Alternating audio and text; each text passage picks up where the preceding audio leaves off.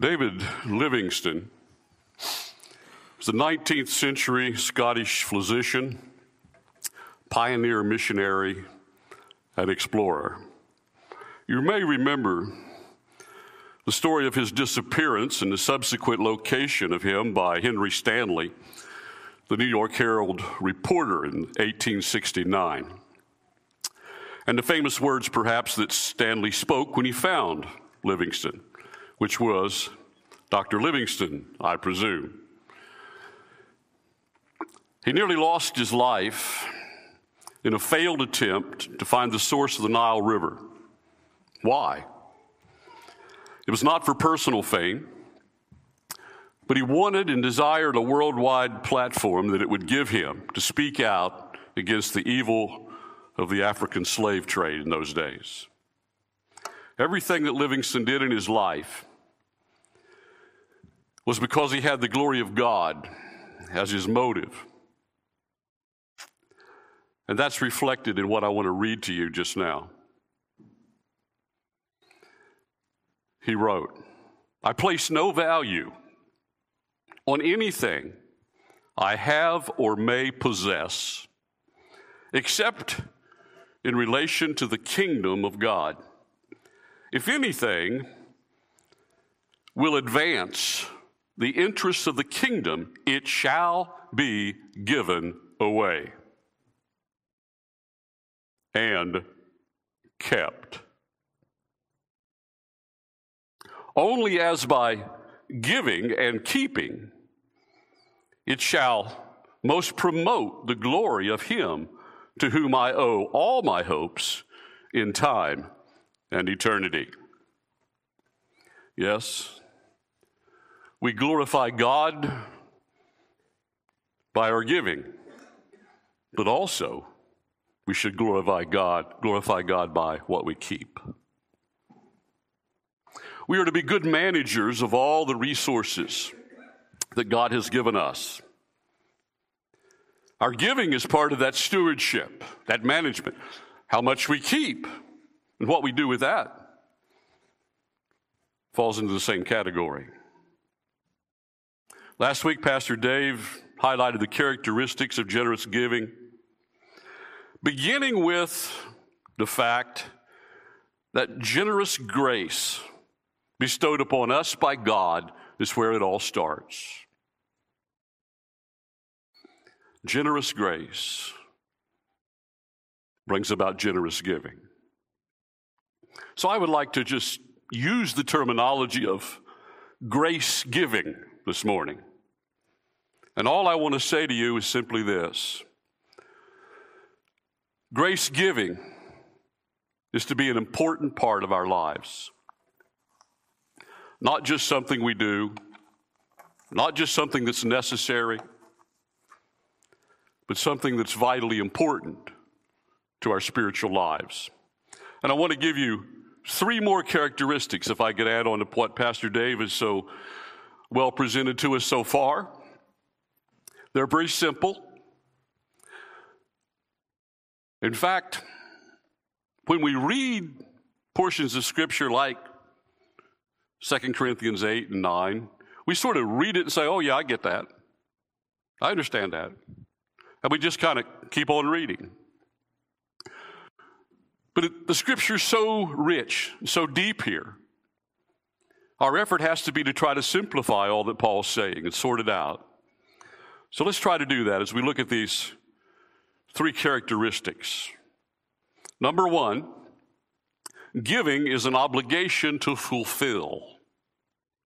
An obligation to fulfill. In other words, it's a matter of obedience. We see this in 2 Corinthians 8 6, and I'm taking up at 6, as Pastor Dave finished up with verse 5 last week, so we're moving right on along. Verse 6 says, So we urge Titus that as he had previously made a beginning, so he would complete in you this gracious work as well. Now, interestingly, the New American Standard Version says this gracious work.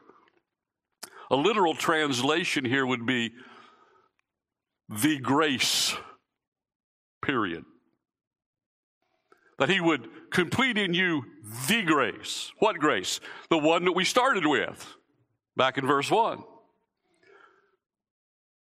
Generous giving starts with the grace of God bestowed on us. He's talking also about the particular grace of giving, as he has discussed in the first five verses.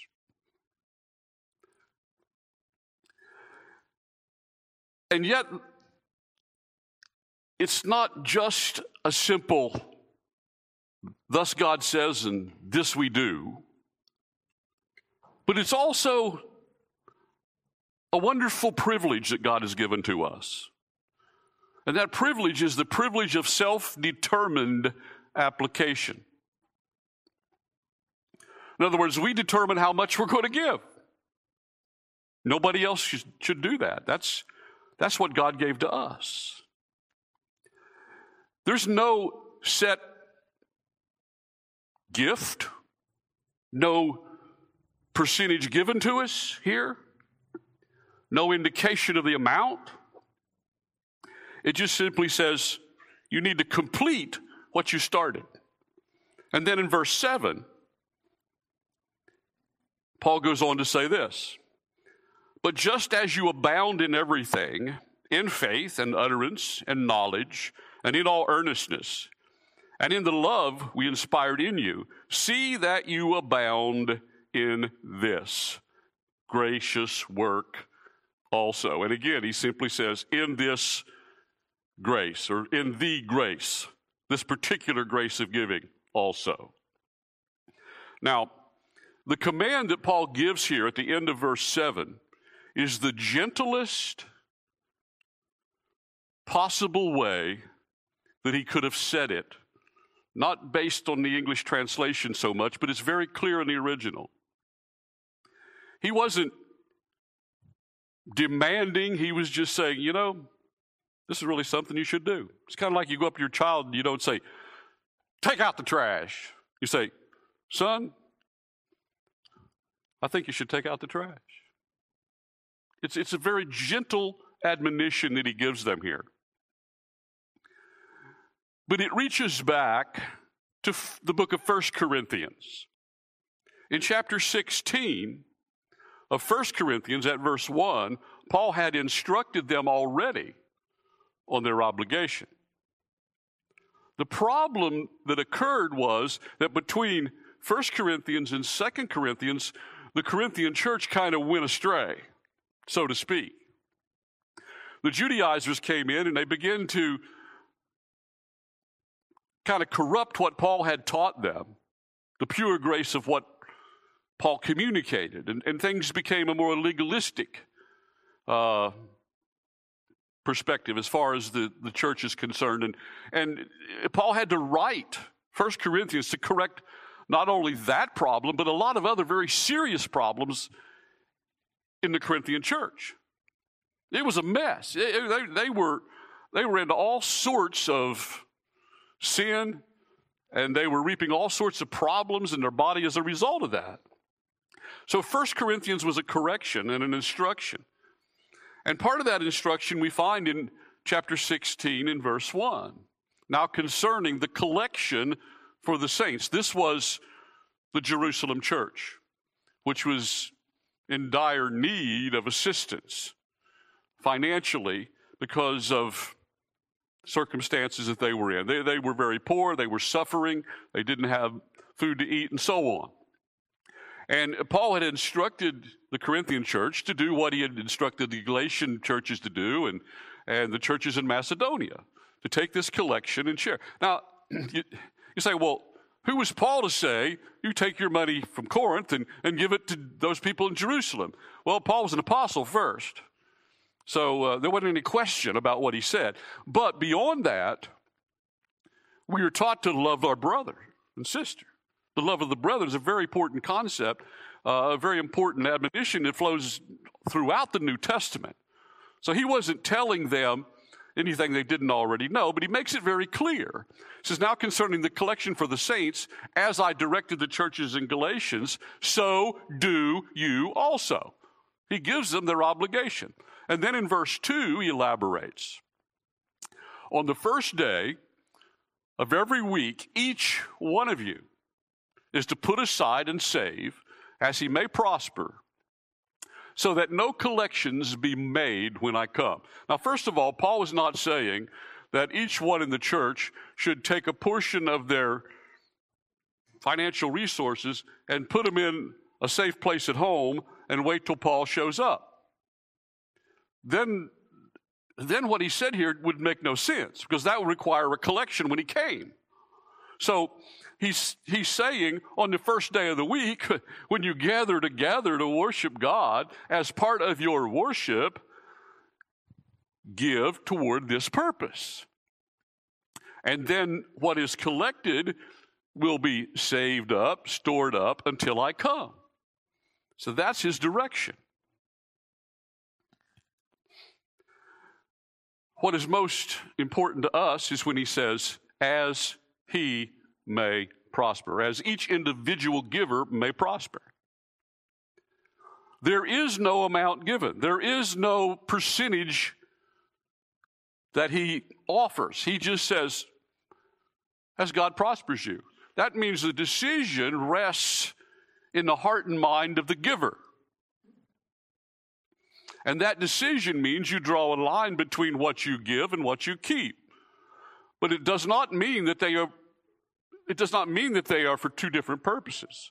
What you give is to glorify God, what you keep is to glorify God. How you use it. Tithing was prescribed in the Old Testament law. The word tithe means a tenth. Under the law, the Jews gave a tenth twice a year. Every third year, they gave a third tenth. They had different purposes. That was all prescribed in the law. Giving 10% is certainly within our discretion because God said it was up to us to choose. But it is not a legalistic standard because we don't live under the law. The law was nailed to the cross of Christ, as we're told in Colossians 3. The law has been done away. By the way, all the Ten Commandments, except for worshiping on the Sabbath day, is repeated as part of the New Testament revelation for us in this dispensation. Tithing, then, was for the Old Testament. It's not a part of what we have been given. Now, if somebody wants to tithe and they choose to do that based on how God prospered them, that's great. That's fine. I've known a lot of people over the years that were tithers and they faithfully gave 10%. Not a bad way to give. It's not a prescribed way to give for us in this dispensation. It can be pushed to legalistic extremes. I'll give you an example. About five miles from the church I pastored for a number of years, there was a much larger Baptist church that was very legalistic in many ways. They actually required those who were members to submit their W 2 every year to the treasurer so it could be determined if they had given 10% of their income. You say, How do you know that? I know because people left that church, came to my church, and told me. but we didn't collect W 2s. It can be pushed to legalistic extremes, which then becomes a travesty of grace. Giving is an obligation, but it's also an obligation that comes with the privilege of us managing that in terms of the specifics. That's important. Now let's move on to the second characteristic I want to share with you this morning. Giving is not only an obligation to fulfill, but it is also a discipline to follow. A discipline to follow in terms of self discipline. Again, what we choose, but yet whatever we choose, disciplining ourselves to fulfill. Now, what I want you to see to begin with, and this is in verse 7, is that our giving and the discipline of our giving corresponds to other spiritual disciplines. But just as you abound, says Paul, in everything, in faith, in utterance, and utterance, he says, and knowledge, and in all earnestness, and in the love we inspired in you, see that you abound in this gracious work. Or again, see that you abound in the grace that I'm talking about the grace of giving, grace giving. Now,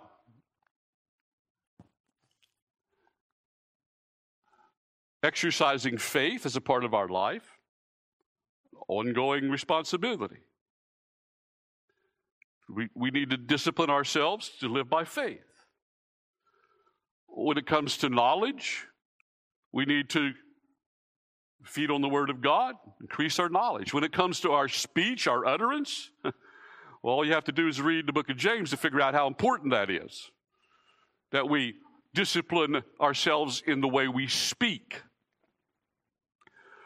Uh, you can talk about love. Earnestness has more of the idea here of sincere work or effort in behalf of God. And so he says, as you should in everything, but just as you should in everything, in faith, and he names some of them faith and utterance and knowledge and earnestness and love, so on. And then he says, see that you abound in the grace of giving in addition to abounding in these other areas where you discipline yourself. Now, this is not quite as gentle a reminder that he gives them here. This is more of a, a, a specific do this. See that you abound. He, he kind of moves from that soft introduction to the subject to a more specific statement about their obligation. We need to discipline ourselves so, we, so that we will be consistent givers. Continual and consistent giving is what he is talking about here. How do we know that? Well, that's the situation in, in, in Corinth. They had stopped. They, they had determined to give so much, whatever it was, as a church, and individuals determined to give so much toward that as they chose. And then things got to such a state in Corinth, and the church was so,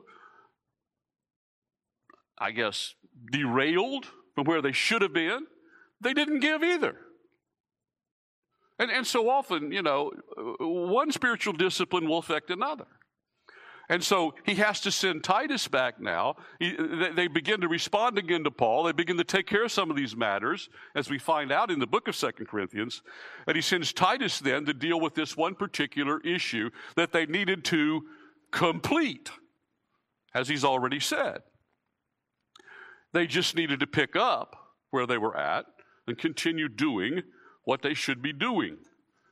They need to be they needed to be disciplined givers, and they had lost that in their practice. Now, if you look at the verse again, at the end, he says, well, it's actually the words in the verse twice. That, excuse me, we're going to, we're going to a cross reference. Back Okay, before we go, I wanted to read from the screen, so uh, we're, we're, getting a little confused here. But verse 7, twice in verse 7, then we'll go to the cross reference. Twice in verse 7, he says, But just as you abound in everything. At the close of verse 7, he says, See that you abound in the grace of giving. Now, that word is variously translated.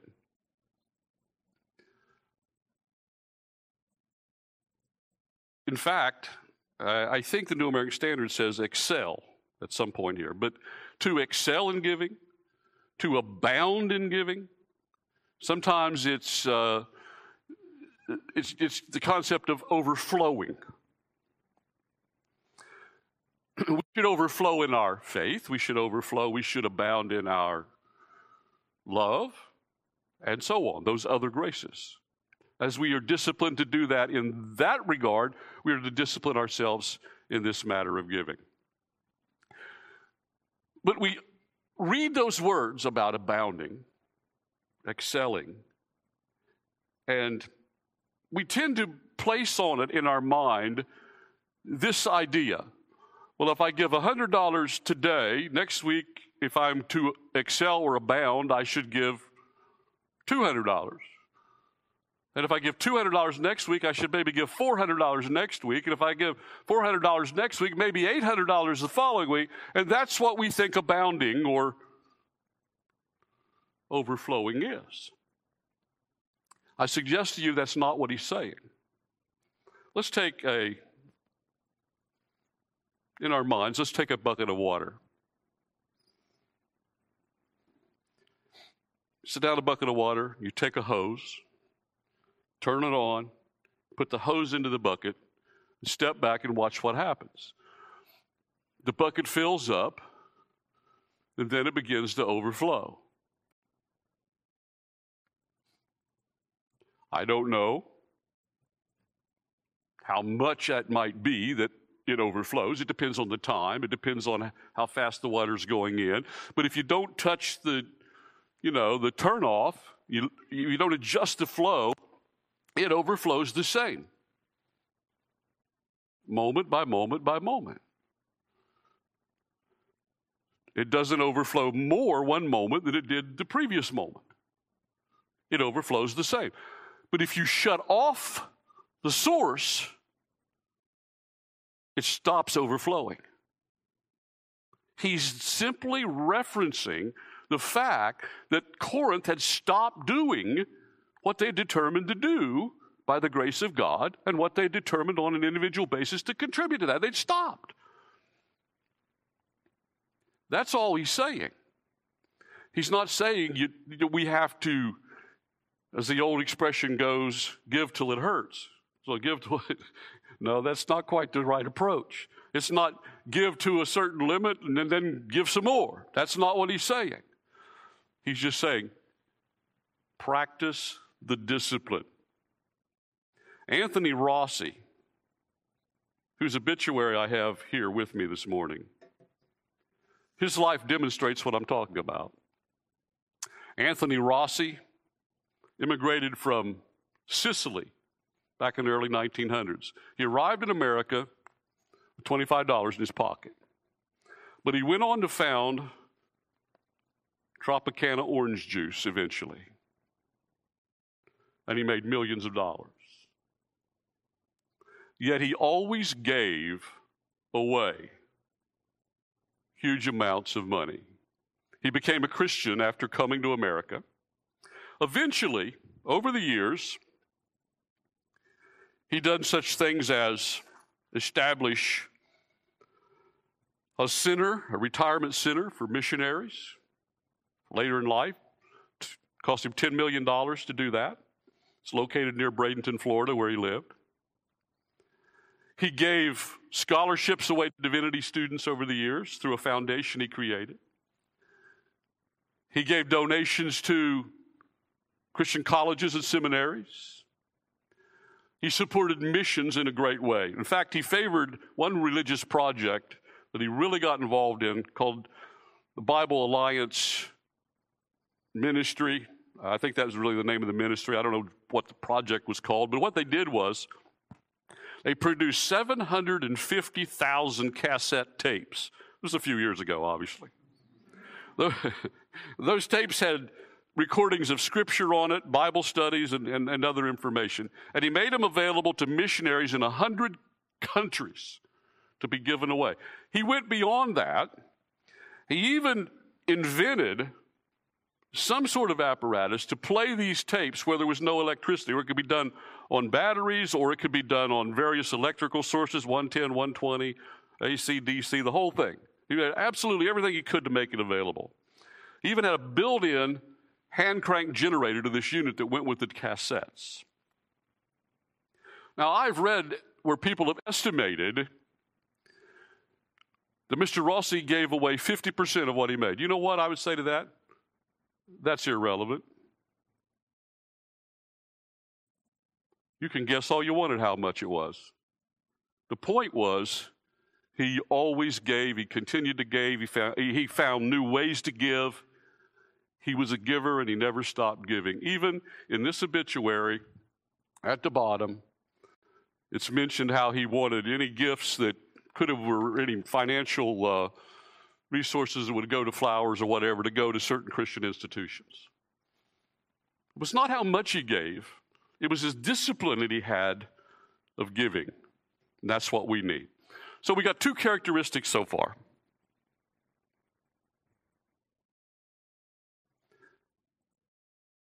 We've talked about the obligation of giving.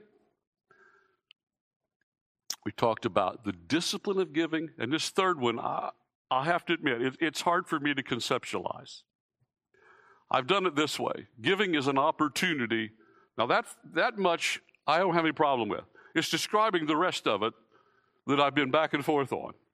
Because it, the opportunity to help comes from a particular word here and that word's found in verse 10, actually. Let's, let's get there first. Let's begin at verse 8. 2 Corinthians chapter 8, verse 8.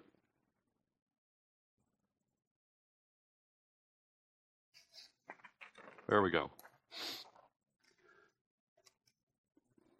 I'm not speaking this, he says, as a command. Now, we've already told you how he presented this obligation to him very gently. Now he's kind of stiffened a little bit. And he makes another statement. He said, I'm not, I'm not here demanding that you do this. So much as I am trying to impress upon you the importance in other ways. I'm not speaking this as a command, but as proving through the earnestness of others the sincerity of your love. He wants them to go back and do what they committed to do to prove to others that their love was earnest and true. Verse 9 For you know, he says, the grace of our Lord Jesus Christ, that though he was rich, yet for your sake he became poor, so that you, through his poverty, might become rich. He's motivating them along with instructing them. He says, I want you to complete what you're doing, prove your love, and I want you to follow the example of Christ Himself.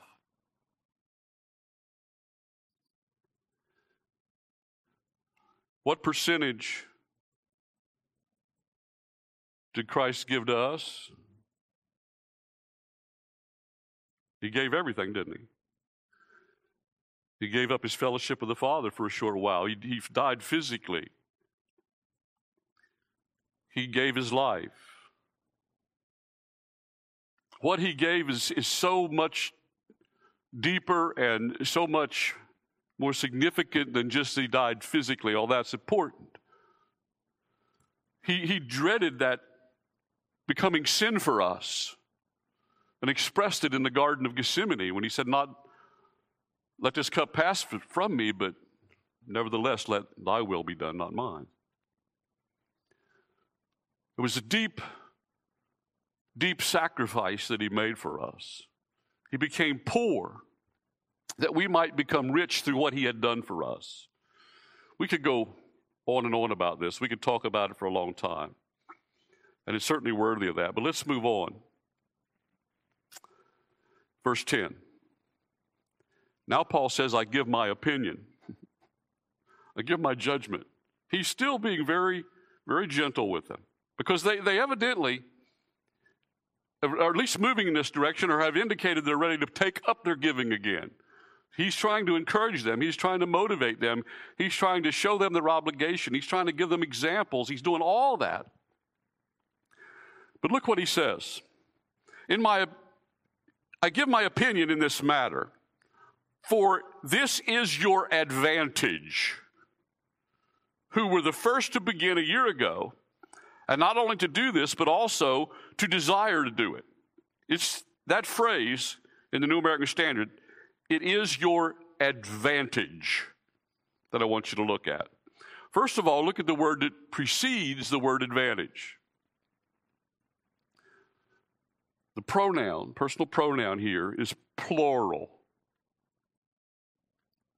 He's not referring to the individual in the sense that you give to get back. he's talking to the church. And he's saying that when the church as a corporate body gives, everybody gets back. That's important. Now, the word translated advantage. If we go to the next verse, 1 Corinthians 10 23, which is a cross reference, we're going to see it translated a little differently, but it's the same word. Here, Paul says, All things are lawful, but not all things are profitable. The word profitable is the same word translated advantage in 2 Corinthians 8. So we could say it is to your profit. I thought about, well, maybe I should say it's an opportunity to profit, but then we think money. That's not what he's talking about. If I say it's an opportunity to benefit, that sounds personal, but that's probably closer to the concept. It's an opportunity for the whole church to benefit. So when the individual, when the individual helps, when the individual helps with that by determining what they're going to give individually, and they give in terms of supporting church ministries, everybody within the church benefits. Now, how is that possible? Well, look at this verse again. All things are lawful, but not all things are profitable, or not all things are to your advantage, if you want to use that terminology. And then he adds a parallel statement. And he says, All things are lawful, but not all things edify. Now, the word edify, we get our modern word edifice from it. It means to build up. It means to, in the spiritual sense, we do and say things that lift people up, encourage them, build them up into faith, and so on. So our giving actually becomes an example to others to a degree. But we don't usually, you know, take much uh, notice of what anybody else gives unless they tell us we don't know. So it's more in the sense of when you give to support the ministries of the church, the ministries of the church function in a proper manner and are able then to do the things which edifies the whole body. Let me give you an example. This goes back a few years. Somewhere after the, the turn of the new century, 20 plus years ago, at the church where I was a pastor, I decided it was time that we moved away from singing out of the hymnal and singing only the old hymns, that instead we needed to sing at least some praise and worship music. Number one, because I liked it, and I was a pastor. but more importantly, the hymns had been sung, at least in our case, so much and so often and for so long, people would just sing. They never had any thought about what they were singing. Just, just, oh, I already know it all. You know, they just their mind's somewhere else. So we needed something new. And we needed something to reach a new generation, or else the church is just going to get old and then they'd all die and we'd be gone. Just the reality of it. So I began to work with our music people to do this, and we didn't really have a way to do it very well because, well, we didn't exactly have a praise and worship hymnal out there. so I proposed we need to get a projector and we need to project the words. Well, granted, we were going through a very difficult time financially in the church. And, every, every penny was being looked at. And at that time, a, a bottom line video projector was like $1,500. This sounds like a small amount of money, but nobody, nobody in the leadership involved in the financial committee or whatever could wrap their wrap their minds around why we needed to spend $1,500 in order to uh, have a projector to project the words. And so I'm just getting nowhere on this. Well, what I couldn't do as a pastor, what I couldn't see accomplished by the normal means, was easily overcome by one person. It seems that this man in the church heard the youth pastor say he would sure like to have a projector to project words for music they were singing in the youth ministry. So this man went out and bought one. He bought it, brought it in, had it installed, and there it was. Well, because it wasn't in the sanctuary, as they called it, or the worship center, as I called it. It was in the other building where the youth met. But suddenly people started seeing it and saying, well, that's not a bad idea. So it wasn't long after that we were able to get a projector for the worship center, and then we were able to begin to project the words and everything. Let me I'll put it this way. A lot of people were edified. Some people kept saying, well, I don't see why we can't just sing the old hymns. Okay, I, under, I get it. You know, I'm setting my ways too. But, you know, most of those people came around in time. In the, in the long run, what this man did by his gift edified the whole church. And this is what Paul was saying here in verse 10. So we have three characteristics we have the obligation that we need to fulfill. We have a discipline we should follow, and that's been outlined as how we do that. And then, thirdly, we understand that when we give, there is a mutual benefit, somehow, some way. Through the ministry of the church, you participate in the edification of the whole. Now, let me remind you once again of what David Livingstone said because he said it so well. I place no value on anything I have or may possess except in relation to the kingdom of God. If anything will advance the interests of the kingdom, it shall be given away or kept only as by giving or keeping it I shall most promote the glory of him to whom I owe all my hopes in time and eternity.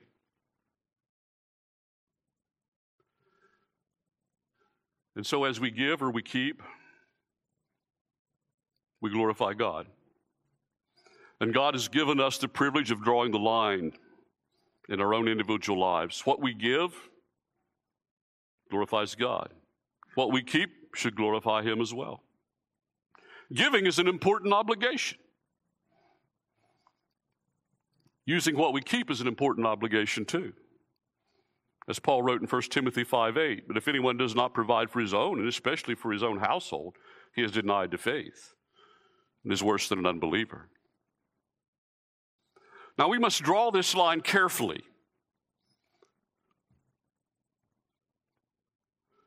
Since He has given, God has given us the responsibility, we should draw this line very carefully and very responsibly. And we should not ever draw it out of guilt, coercion, or some legalistic standard or any other reason. And there's plenty of ministries out there that guilt people into giving to their ministry.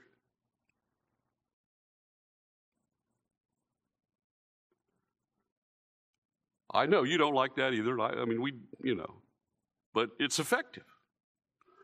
Never let these things determine what you give, but draw that line as the Spirit of God leads you to fulfill your obligation and be a disciplined giver. That's the message Paul has for us here.